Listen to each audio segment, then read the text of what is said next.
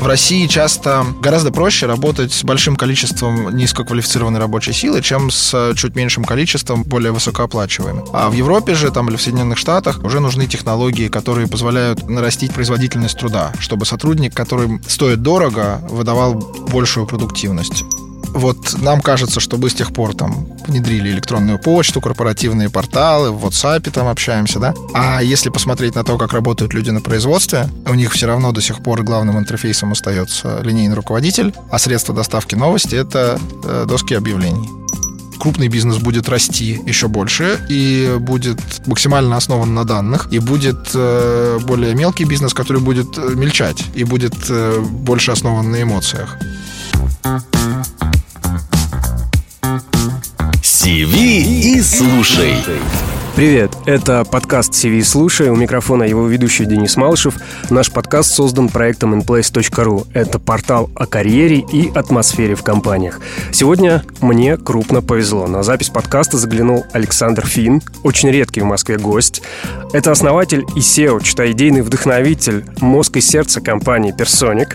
Я вижу, как он улыбается. Но это все правда. Человек, который все-все знает про автоматизацию чат-боты, с ним мы обсудим, как digital срастается с HR, почему не у всех компаний получается, а еще по ходу беседы разрушим парочку расхожих мифов и рискнем заглянуть в будущее. Готов, Александр? Да. Привет. Привет, Денис. Для справки. Александр Финн в сфере HR-тех с 2005 года. Программированием увлекся в старших классах, но предпочел классическое образование и поступил на физфак Санкт-Петербургского политеха. Учился не очень успешно, зато быстро трудоустроился в IT. После вуза работал на немецкий стартап, затем на легендарную Sun Microsystems. В американской компании за три года Александр вырос из простого разработчика в ведущего архитектора. Руководил созданием корпоративной платформы для обмена знаниями. Вместе с американскими коллегами запустил стартап Jambook. После этого принимал участие еще в нескольких успешных проектах, связанных с управлением персоналом. В 2016 году с командой единомышленников основал компанию Personic, которая внедряет платформу Employee Experience на предприятиях России и Европы. Александр живет и работает в Финляндии. Начну с повода, который привел тебя, собственно, в Москву. Как раз в эти дни, когда происходит запись подкаста, в Сколково проводится Tech Moscow Week. Судя по анонсированному составу спикеров и по масштабу мероприятия, форум претендует на звание главного форума отечественных технократов, в хорошем смысле этого слова. Александр должен выступить с докладом с заботой о людях, как технологии помогают эффективно сокращать затраты на персонал. Правильно? Все верно, Денис. А разве в нулевых было все не так? Технологии разве создавались и запускались не для того, чтобы помочь улучшить управление персоналом? Что поменялось? Вот в чем разница? Дело в том, что если там говорить про нулевые, там про более ранний период, когда мы говорим про HR-технологии, это в первую очередь всегда были технологии, созданные для профессионалов, профессиональных пользователей. Это Э, системы, которые занимались учетом, э, расчетами. А мы в компании Personic на самом деле стараемся э, показать нашим клиентам, что главный в HR-технологиях должен быть не HR-специалист, а сотрудник. Этот тренд, наверное, там продолжается или начался несколько лет назад, и мы все еще в начале этого пути. Ты запускал систему управления персоналом в США. Твой нынешний продукт Personic, он и для Европы, и для России. Есть чем сравнить. Как отличаются подходы здесь и там? А, американские европейские рынки, во-первых, это рынки с очень высокой стоимостью рабочего часа сотрудника. Во-вторых, там гораздо меньше сотрудников, занятых а, в ручном рутинном труде, и больше сотрудников, занятых в какой-то креативной деятельности или в сфере услуг по сравнению с, с российским рынком. Отсюда и разность в потребностях в технологиях. В принципе, и, и там на рынке Соединенных Штатов, и на, и на российском рынке а, есть системы как для работы с кандидатами, системы управления обучением, а, но э, реализация и использование этих технологий немножко разная. Все-таки на российском рынке пока что э, больше доминирует более формальный подход к управлению персоналом. Если говорить о технологиях, используемых в Европе и в Соединенных Штатах, там все-таки больше используется продуктов для того, чтобы, собственно, выстраивать э, опыт сотрудника выстраивать э, процессы работы с талантами, а не там, непосредственного управления. А если в России все еще многие компании конкурируют за таланты через э, компенсационный пакет, через зарплату, условно говоря, то в США, в Европе даже для линейных сотрудников, даже для тех сотрудников, которые работают там на производстве или в ритейле, все равно уже достаточно большую роль играют не финансовые средства мотивации, большую роль играет такая вещь, как вовлеченность, как удовлетворенность сотрудников. Правильно ли я понимаю, если нет, то поправишь формальный подход? Это потому, что HR ставит галочку для руководителя, типа, ну вот, вы хотели, мы вот это автоматизировали, вот уже занимайтесь. А там, например, а, больше заточены на результат. В России часто гораздо проще работать с большим количеством низкоквалифицированной рабочей силы, чем с чуть меньшим количеством более высокооплачиваемой. А в Европе же там или в Соединенных Штатах уже нужны технологии, которые позволяют а, существенно нарастить, например, производительность труда, чтобы сотрудник, который стоит дорого, выдавал большую э, производительность, большую продуктивность, чтобы они дольше оставались работать в одной компании, потому что замена квалифицированного сотрудника это всегда дорого. Как-то попалась мне на глаза жалоба одного айтишника, он жаловался, что наладили автоматизированный рекрутинг, алгоритм отбирает нужных кандидатов, все отлично, но потом все отобранные резюме а, собираются в табличке Excel. И спрашивается, зачем тогда огород городить? Проекты э, внедрения новых технологий в HR, они на самом деле всегда идут такие немножко по остаточному принципу. И, соответственно, иногда бывают вот ситуации, как ты описал, когда в проекте не участвуют а, в достаточной степени архитекторы, IT-специалисты от компании. Получается такая фрагментарная автоматизация, когда не, не рассматривается весь процесс, а просто а, отдельные подразделения в управлении персоналом в компании начинают внедрять какие-то инструменты, которые нужны только им. По идее, вот уже такой даже полушажок, он лучше, чем оставаться на месте. Э, по-разному бывает. Была в свое время статистика, которую собирал, если я правильно помню, компания Deloitte на тему того, насколько успешны проекты цифровизации, и там была статистика, что больше 80 проектов проваливаются в результате. И только около 20% они, собственно, возвращают инвестиции, э, которые в них сделаны. Задача технологий — дать людям то, о чем они даже не мечтали, но однажды получив это, не смогли бы представить свою жизнь другой. Тим Кук, глава Apple.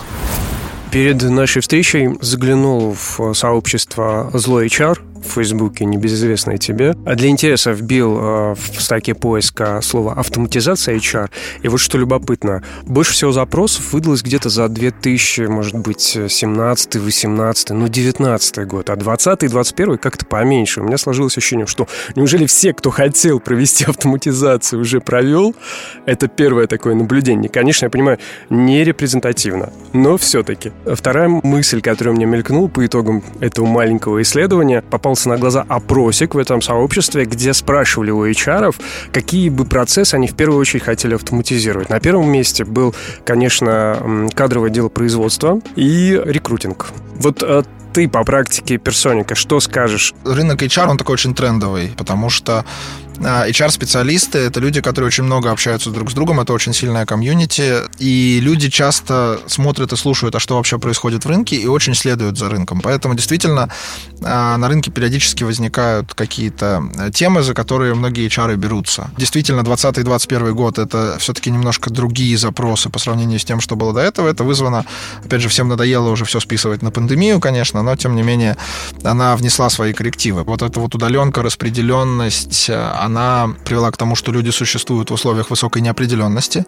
Это всегда сказывается на производительности труда, и для того, чтобы с этим бороться, необходимо, собственно, обеспечить людям а, возможность получать новости, информацию, в общем, снижать вот уровень а, стресса, уровень неопределенности. Плюс ко всему, наверное, в а, вот 2020 год это год, когда поменялся во многих компаниях процесс адаптации новых сотрудников, потому что важная история, мы нанимаем э, специалистов, и вдруг оказывается, что они попадают в распределенную команду, которая сидит дома, может быть, они приходят в офис, но не все, и э, стало видно, что э, адаптация такая, какая она была раньше во многих компаниях, не структурированная, когда руководитель сам отвечает за то, чтобы новый а, сотрудник вышел на эффективность как можно скорее, она стала уже вот, ну, слишком дорогой, да, в условиях пандемии. И поэтому вот здесь тоже появились запросы. Знаю, что есть некий чек-лист, когда нужно начинать автоматизацию, задумываться. Автоматизировать имеет смысл только там, где э, есть э, какой-то повторяющийся процесс, э, и он повторяется часто, много, то есть есть объем. Это, наверное, первое. То есть крупные компании или средние компании, или даже, может быть, не очень большие компании, но где все равно есть вот какой-то объем. Например, если там не очень большая компания в аутстаффинге работает, у них пускай даже 100 человек, но эти 100 человек, они вот для них все процессы абсолютно одинаковые. Или если мы говорим про строительную компанию, все-таки тоже там строители, они более-менее одинаковые. Если это более сложный бизнес какой-то с точки зрения организационной структуры, то в небольших компаниях часто это не имеет смысла. Э, и потом, опять же, да, про какой процесс мы говорим. Если кадровое дело производства, ну, его имеет смысл автоматизировать практически везде. Если у вас больше там пяти человек в компании работает, то уже имеет смысл иметь информационную систему, где э, вы просто ведете весь кадровый учет для того, чтобы, ну, банально обеспечить отчетность необходимую. А что касается более сложных систем, вот систем, например, управления талантами, то эта необходимость возникает там, где есть э, уже выстроенные процессы подбора, э, выстроенные процессы адаптации. Вот там начинается работа с талантами. А, обучение, развитие, постановка целей и задач, анализ производительности и так далее. Это вот, наверное, такой второй этап. И выстраивание инфраструктуры вокруг сотрудника, наверное, это возникает в компаниях с определенной культурой. Безусловно, пионерами здесь были, наверное, IT-компании, э, в которых война за таланты такая наиболее очевидная. Сейчас э, видно, что эти же, на самом деле, проблемы начинают волновать э, ну, практически во всех индустриях компании. И это совершенно не обязательно дорогостоящая рабочая сила. Борьба, опять же, вот за э, людей, которые работают курьерами, она тоже достаточно сильно интенсифицировалась. Показатель качества управления Обычные люди, делающие необычные вещи. Питер Друкер, один из ключевых теоретиков менеджмента 20 века. А что делать, если много линейных сотрудников, которые без компьютера? Это отличный вопрос. Это, собственно, то, чем мы э, активно занимаемся в э, компании Personic, потому что было исследование, которое меня поразило своими цифрами, что на самом деле в мире 80% работающих людей не работают за компьютерами. Если э, там вернуться на 30 лет назад, все взаимодействие с компанией шло через наших руководителей. Кто-то, может быть, еще помнит, что на входах на заводы были такие доски объявлений, где, в общем, предприятия вывешивали последние последние новости. Вот нам кажется, что мы с тех пор там внедрили электронную почту, корпоративные порталы, в WhatsApp там общаемся, да. А если посмотреть на то, как работают люди на производстве, у них все равно до сих пор главным интерфейсом остается линейный руководитель, а средства доставки новости — это э, доски объявлений. В ритейле, в логистике, в добыче HR-специалисты ездят по точкам, развешивают объявления на досках объявлений. И это та ситуация, которая нам кажется очень странной. То есть никто уже не вызывает такси по телефону, все пользуются приложением, да. Никто не ходит в банк, чтобы там, я не знаю, открыть счет, все это делают через приложение. Ну, тут может возникнуть опасение сотрудников. А зачем мне ставить ваше приложение? Вдруг вы следить за мной будете? Безусловно, это, это важная история. Есть компании, которые раздают своим сотрудникам рабочие смартфоны для того, чтобы эту проблему проблему решить. Если мы говорим о тех сферах, где у сотрудников личные смартфоны, это сложнее история гораздо. Мы в Персонике предлагаем а, обычно решение как на основе мобильного приложения, так и на основе чат-бота, который работает э, в мессенджере. Причина для этого именно в том, что у сотрудника нету больше такого отторжения, потому что все привыкли пользоваться мессенджерами, у всех есть там WhatsApp, Telegram, Viber, э, Facebook, что-нибудь точно есть. И если в этом уже установленном у меня инструменте у меня появляется один контакт, который дает мне интерфейс к моей компании, как с точки зрения новостей, так с точки зрения сервисов самообслуживания, то это, конечно, очень сильно меня вовлекает. Если мы посмотрим на статистику, по России вот больше 50% сотрудников на личные смартфоны редко устанавливают а, приложение. Если посмотреть на статистику по чат-ботам, то в зависимости от того, какие сервисы, какие процессы доступны в чат-боте, это может быть 80-100%. Это могут быть корпоративные мессенджеры, но про линейный персонал, когда мы говорим, корпоративные мессенджеры им редко доступны. Распространенный вопрос, который задают в бизнесе «почему?». Это хороший вопрос, но куда более ценный «почему нет?». Джефф Безос, основатель Amazon. Можешь привести какой-нибудь кейс, который проиллюстрирует эту историю, что люди на самом деле уже готовы быть более технологичными? Наверное, наш крупнейший проект э, на данный момент с компанией Норильский никель запускались уже три года назад. В тот момент было очень много опасений по поводу того, что чат-бот — это история скорее для молодых людей, это история скорее для тех, кто в офисе. Были, э, собственно, опасения по поводу возрастного персонала, что делать с людьми, которым там 55, 60, 65 лет. А во вторую очередь были опасения, связанные с региональным распределением, да, что вот Москва, Московская область, где цифровизация уже проникла во все сферы жизни, а вот там Норильск или Кольский полуостров, там сложнее все гораздо. Но по факту вот э, после внедрения мы видим, что самое, конечно, э, высокое проникновение в аудитории 25-35 лет, но и в, для возрастных сотрудников это там процентов 60-70 э, проникновения чат-бота, что неплохо, потому что это все-таки не основной рабочий инструмент, а такой инструмент поддерживающий. А когда мы запускались, Telegram был недоступен на территории Российской Федерации, был запрещен, и компания Норильский никель тогда решила запускаться с мессенджером Viber, опять же, посчитав, что ну, это скорее для регионов, потому что в регионах пользуются Вайбером. А если мы говорим про там, Москву, то кто в Москве использует Вайбер? Мы увидели, что на самом деле буквально в течение там, месяца огромное количество руководителей, работающих здесь в Москве, в Сити, установили Viber, а, потому что появилась в боте одна функция э, согласования командировок.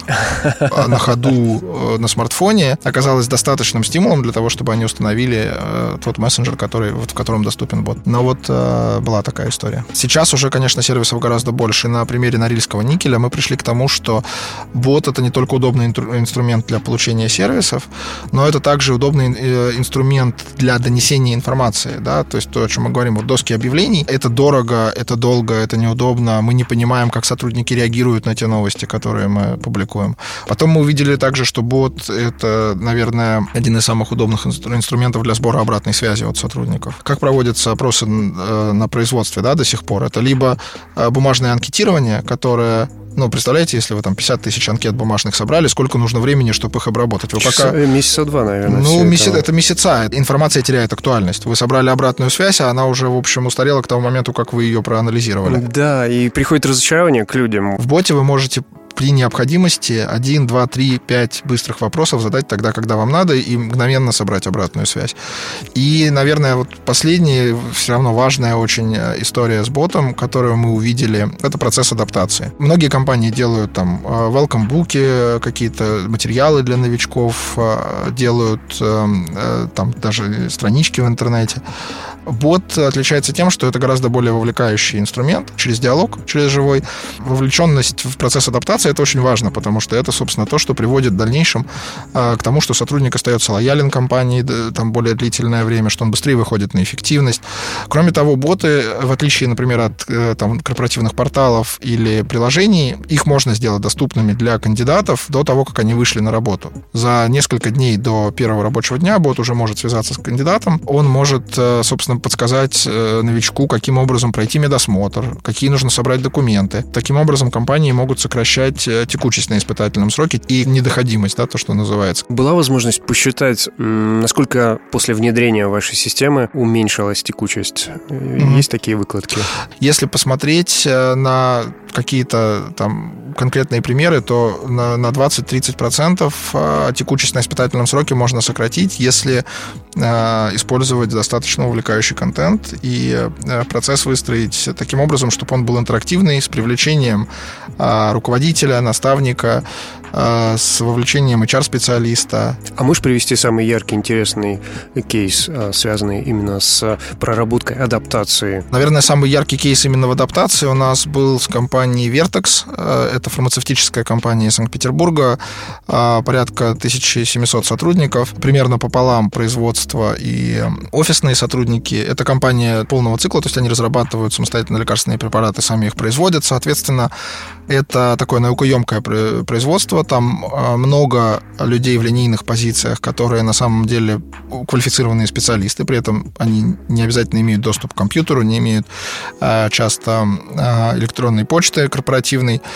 У них уже был очень хорошо выстроенный процесс адаптации, но он шел достаточно тяжело, поскольку был а, полностью ручной. Первую проблему, которую мы решили, это координация взаимодействия всех а, участников процесса. То есть мы а, координируем работу новичка с руководителем, с наставником, с HR-специалистом. Здесь важно, что мы не только улучшаем такие метрики, как текучесть на, на испытательном сроке, мы также, соответственно, можем экономить деньги компании напрямую через экономию времени и опосредованно через через э, улучшение HR-бренда сотрудники начинают э, меньше увольняться, дольше работать и быстрее выходят на продуктивность.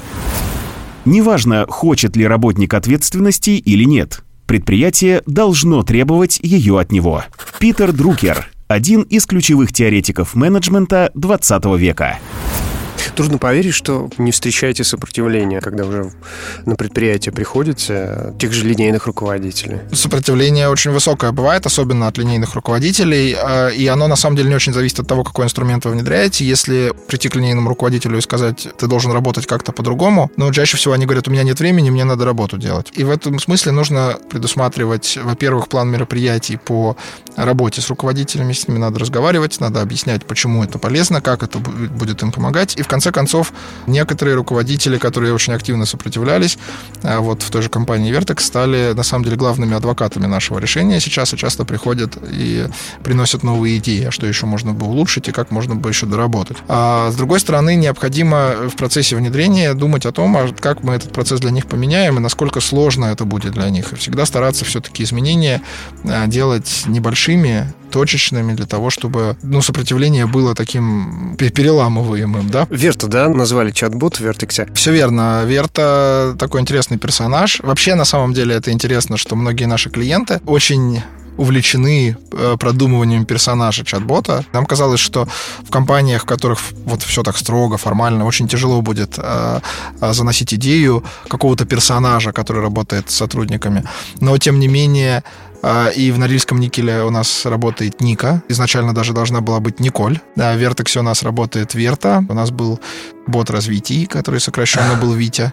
А как рождаются такие образы? Тут надо помнить, что мы работаем со специальной аудиторией HR-специалистов. Они, в общем, часто очень креативны в таких вопросах. А нет ли тут риска с другой стороны, что аватар со слишком яркой идентичностью, он может и принести некое нежелательное очеловечивание и оживление, когда сотрудник начинает его воспринимать как живой, как живого персонажа, и, соответственно, это имеет какие-то последствия. Да, это, это очень, очень хороший вопрос, потому что, с одной стороны, такое очеловечивание, оно увеличивает вовлеченность. С другой стороны, все-таки технологически чат-боты находятся не на той фазе эволюции. Даже вот умные э, там Алиса или Сири, даже про них мы все время думаем, что ну какие-то они глупые на самом деле. Шаг влево, шаг вправо ответить уже не могут. И в этом смысле, конечно, проблемы есть. Когда мы очеловечиваем бота, мы выставляем ожидания сотрудника определенные. Нам уже нужно думать не только о том, как реализовать процесс адаптации или э, интеграцию с учетной системой для того, чтобы выдать справку о зарплате, а нам уже надо думать о том, а как ответить на вопрос о погоде. В Норильском никеле, например, у нас были примеры, где люди жаловались на жизнь, где где ругались на какие-то свои жизненные обстоятельства. Был у нас клиент, у которого сотрудник интенсивно жаловался на свои там личные взаимоотношения с женой. Такие вещи встречаются. Необходимо методологически сделать так, чтобы люди не испытывали разочарования от того, что бот не отвечает им так, как отвечал бы человек. К сожалению, пока настолько технологии не, не, не развились. Но чат-бот еще имеет такое преимущество, там можно очень оперативно поменять сценарий.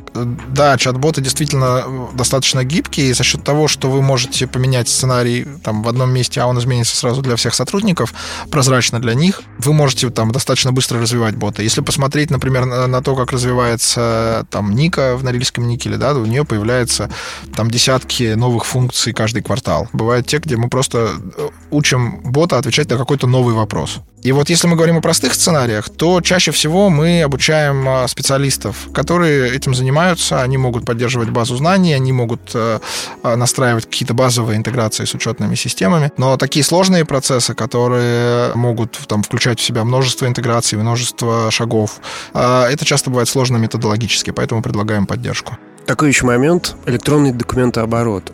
Как вы решаете проблему с электронной подписью? Это, да, тоже хороший вопрос, потому что, если коротко, то не решаем. Это, это немножко находится за пределами нашей, как бы, э, нашей области экспертизы. Да? Обычно это э, все-таки такая вещь, которая должна внедряться на, во всей компании, вне зависимости от наличия или отсутствия чат-бота, э, возможность использования электронной цифровой подписи. Если такие возможности в компании есть, то мы с ними можем интегрироваться, и, соответственно, сотрудники могут использовать свою цифровую подпись для того, чтобы подписывать документы. Подписывать, например, заявление на отпуск. Тогда мы можем полностью в электронной форме это заявление э, формировать и подписывать, и тогда весь документооборот будет действительно э, в электронном виде. Если мы говорим про компании, где, собственно, пока инструментарий для работы с э, цифровой подписью не внедрен, то тут как бы от нас зависит очень мало. Мы, к сожалению, можем только обеспечить интерфейс для того, чтобы, например, заказывать бумажные справки или формировать заявления, которые сотрудник так или иначе должен в результате напечатать и в бумажном виде отнести. Самое сложное — это придумать правильные вопросы. Как только это удалось, остальное получается очень просто. Илон Маск – изобретатель, инвестор, миллиардер. Когда мы говорили о переводе рутинных процессов э, в режим автоматизации, получилось ли посчитать, сколько человек часов экономит такая автоматизация? Считать можно по-разному. И вообще для HR-технологии есть, конечно, такой аспект, что не всегда э, там выгоду можно посчитать только э, прямую. Да? Иногда возникает косвенная выгода. Как вы посчитаете выгоду от вовлеченности? Сложный вопрос. Ее можно посчитать через, э, например, количество увольнений, но, э, например, мы там очень тяжело можем оцифровать прирост продуктивности сотрудников. Но если брать даже самые базовые какие-то моменты, вот э, в среднем считается, что сотрудник на производственном предприятии в месяц тратит 2 часа своего рабочего времени на различные операции, связанные с кадровым делопроизводством. То есть, когда мне надо получить справку, мне надо узнать остатки по отпускам, мне надо там посмотреть расчетный листок. Если взять там, 2 часа в месяц на каждого сотрудника и посмотреть, например, на масштабах 50 тысяч человек. 100 тысяч часов. Десятки миллионов рублей, да, э, в результате. Это, это очень много. А можно считать по-другому. В производственных компаниях есть какие-то конкретные процессы, которые там сейчас делаются вручную, а через бота они могут делаться автоматически. Ну, например, в тех же э, всяких добывающих или металлургических компаниях остатки средств индивидуальной защиты. Процесс организован как сотрудник звонит на склад, и говорит, сколько у меня еще комплектов э, средств индивидуальной защиты осталось. Если мы этого человека убираем, вместо него ставим бот, который отправляет запрос э, в учетную систему и показывает ответ сотруднику, то как минимум вы точно экономите на зарплате тех людей, которые вот отвечают на телефонные звонки. Когда мы говорим, например, о кейсах адаптации, мы смотрим, сколько часов мы экономим руководителю, например, да, на рутинной коммуникации. Руководители отправляют меньше электронных писем, меньше назначают встреч, которые отменяются. Да, и вот на это тоже можно посчитать. Мы видим, что в среднем мы экономим 5-8 часов э, на руководителя, на каждого новичка адаптируемого. Хочется развить еще один миф о том, что это слишком дорого. А сколько для небольшой компании может составлять обслуживание, внедрение обслуживания автоматизации и э, для крупной? Когда мы начинали, мы на самом деле делали очень много консалтинга в процессе внедрения. Для крупных компаний нам нужно было все подстроить под их нужды, под их конкретные потребности. И это дорогие проекты, действительно, э, с большими бюджетами. Сейчас Сейчас мы стараемся работать больше с э, среднеразмерными компаниями, а бюджет становится важен, и поэтому наша задача вот, собственно, последние два года заключалась в том, чтобы вот те вещи, которые мы реализовали для крупных компаний, обобщить и запаковать в продукт, который не будет требовать сложных внедрений. Ну вот если, допустим, в проект внедрения в Норильском никеле был там 8-10 месяцев примерно, а до запуска там почти год, то сейчас у нас э, среднее время внедрения это порядка двух месяцев. И э, мы на самом деле сделали такой коробочный продукт, который многие компании могут брать и начинать использовать э, вообще без внедрения с нашей стороны. Как обратная сторона медали, мы стали с наших клиентов брать абонентскую плату, лицензионное отчисление, собственно, за использование сотрудников. И мы начинаем, собственно, стоимость нашей платформы начинается от 100 рублей, ну или, проще говорить, в год, да, 1000 рублей за сотрудника в год. Но если мы говорим про там, более крупные компании, то стоимость там достаточно быстро падает. Чем чаще спотыкаетесь, тем вероятнее вы наткнетесь на что-то стоящее. Сергей Брин, сооснователь Google. Сейчас неожиданный вопрос. А Персоник это все еще стартап? Я думаю, да, потому что, ну, с моей точки зрения, стартап это компания, которая до конца не определилась со своей бизнес-моделью, хотя мы вот уже почти пять лет там работаем и сделали уже много решений, и нашей платформой пользуются больше 100 тысяч э, людей на данный момент, но тем не менее э, мы продолжаем находиться в таком непрерывном поиске. А в каком направлении? Во-первых, мы очень активно ищем то, что называется product market fit, да, то есть э, попадание продукта в рынок. А, мы сделали много уже достаточно проектов, мы видим э, в каких нишах какую ценность мы приносим, но мы считаем, что это еще такой... На самом деле этот процесс может идти десятилетиями тогда, если быть объективным, потому что быстро меняется ситуация. Э, когда мы начинали, активно шла речь про э, доступ э, к сервисам самообслуживания сотрудников, да, сейчас мы говорим много про адаптацию, например, про обратную связь, про информирование. Мы до сих пор продолжаем искать на самом деле нашего идеального клиента, потому что начинали мы с очень крупных компаний, Норильский никель, Газпромнефть, Пятерочка, МТС. Сейчас мы стараемся Э, расшириться в сторону э, компаний среднего размера, ну, условно, от тысячи там, до 10 тысяч человек. Хотя у нас есть клиенты и меньше тысячи сотрудников. В-третьих, мы на самом деле ищем и географические рынки, да, то есть мы работаем в России, мы немножко работаем в Европе, но вот сейчас, допустим, европейский рынок стараемся расширить. Поэтому вот э, со всех точек зрения, наверное, мы все еще стартап. Мы всегда переоцениваем то, что случится в ближайшие два года, и недооцениваем изменения, которые произойдут через 10 лет. Билл Гейтс, создатель Microsoft. Ну и в завершении беседы, э, поскольку уже обещали мы взглянуть в будущее, какие тренды нас ждут э, в следующем году, 22-м, и э, до конца десятилетия? Если говорить про следующий год, то мне кажется, что еще больше будет сделан упор в, там, в 22 году на те технологии, если говорить, опять же, только про HR-тех, то это те технологии, которые связаны с опытом сотрудника, с его улучшением. В первую очередь идет речь речь о продуктах в сфере адаптации, обучения, развития. Э, и мне кажется, что вот это, наверное, самый сейчас такой очевидный тренд. Кажется, что, наверное, будет больше продуктов э, и, и больше, больше будут востребованы продукты, э, связанные непосредственно с обучением. Потому что видно, что там более традиционные системы управления обучением, наверное, немножко отстают от потребностей рынка. Вот, кажется, там будут изменения. Если говорить про 10 лет, мне кажется, что тут самые ключевые изменения будут в рынке найма. А, мне кажется, что мы увидим закат э, традиционных джоб-бордов, э, скорее даже там на периоде 5-7, чем 10 лет. Э, ну, даже сейчас, если мы посмотрим, то вот HeadHunter, безусловный лидер рынка, но, в принципе, в HeadHunter не идут за наймом IT-специалистов уже, и вообще высококвалифицированные специалисты в основном не через HeadHunter приходят в компании. И то же самое, на самом деле, с обратной стороны. Если мы посмотрим низкоквалифицированный персонал, то уже потихонечку из HeadHunter эта история уходит, появляются там серьезные конкуренты, Авито работа появляется, появляются а, там какие-то другие площадки начинают потихонечку забирать.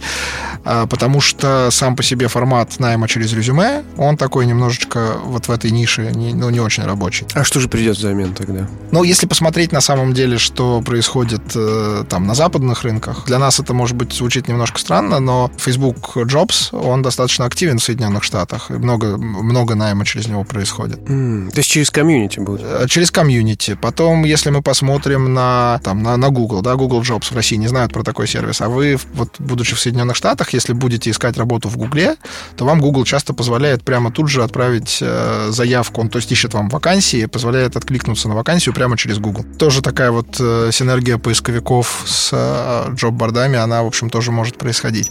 Я думал, прозвучит что-то про искусственный интеллект, алгоритмы, которые будут парсить и вычленять, и все это собирать. Тут даже не столько про искусственный интеллект, это на самом деле было в мне очень понравился в свое время э, отчет, э, если я правильно помню, тоже это Deloitte публиковал в 2017 году, к 2030 году, как будет глобальный бизнес выглядеть. И вот они говорят о том, что крупный бизнес будет расти еще больше и будет максимально основан на данных, и будет э, более мелкий бизнес, который будет э, мельчать и будет э, больше основан на эмоциях. И в этом смысле алгоритмы э, и данные, безусловно, будут больше использоваться в найме, но это скорее будет удел вот именно очень крупных работодателей, пользователей. А если мы говорим о более мелких компаниях, то скорее там будут больше использоваться э, социальные сети, социальные взаимодействия, комьюнити, Э, это будет более важно. Э, и, возможно, еще более важной станет локация. То есть найм по географии станет важнее, чем сейчас. Потому что это, на самом деле, очень важный инструмент удержания сотрудника, если мы говорим особенно о низкоквалифицированном персонале, там, о курьерах, о там, грузчиках, да, то есть вот расстояние от работы до дома для них является одним из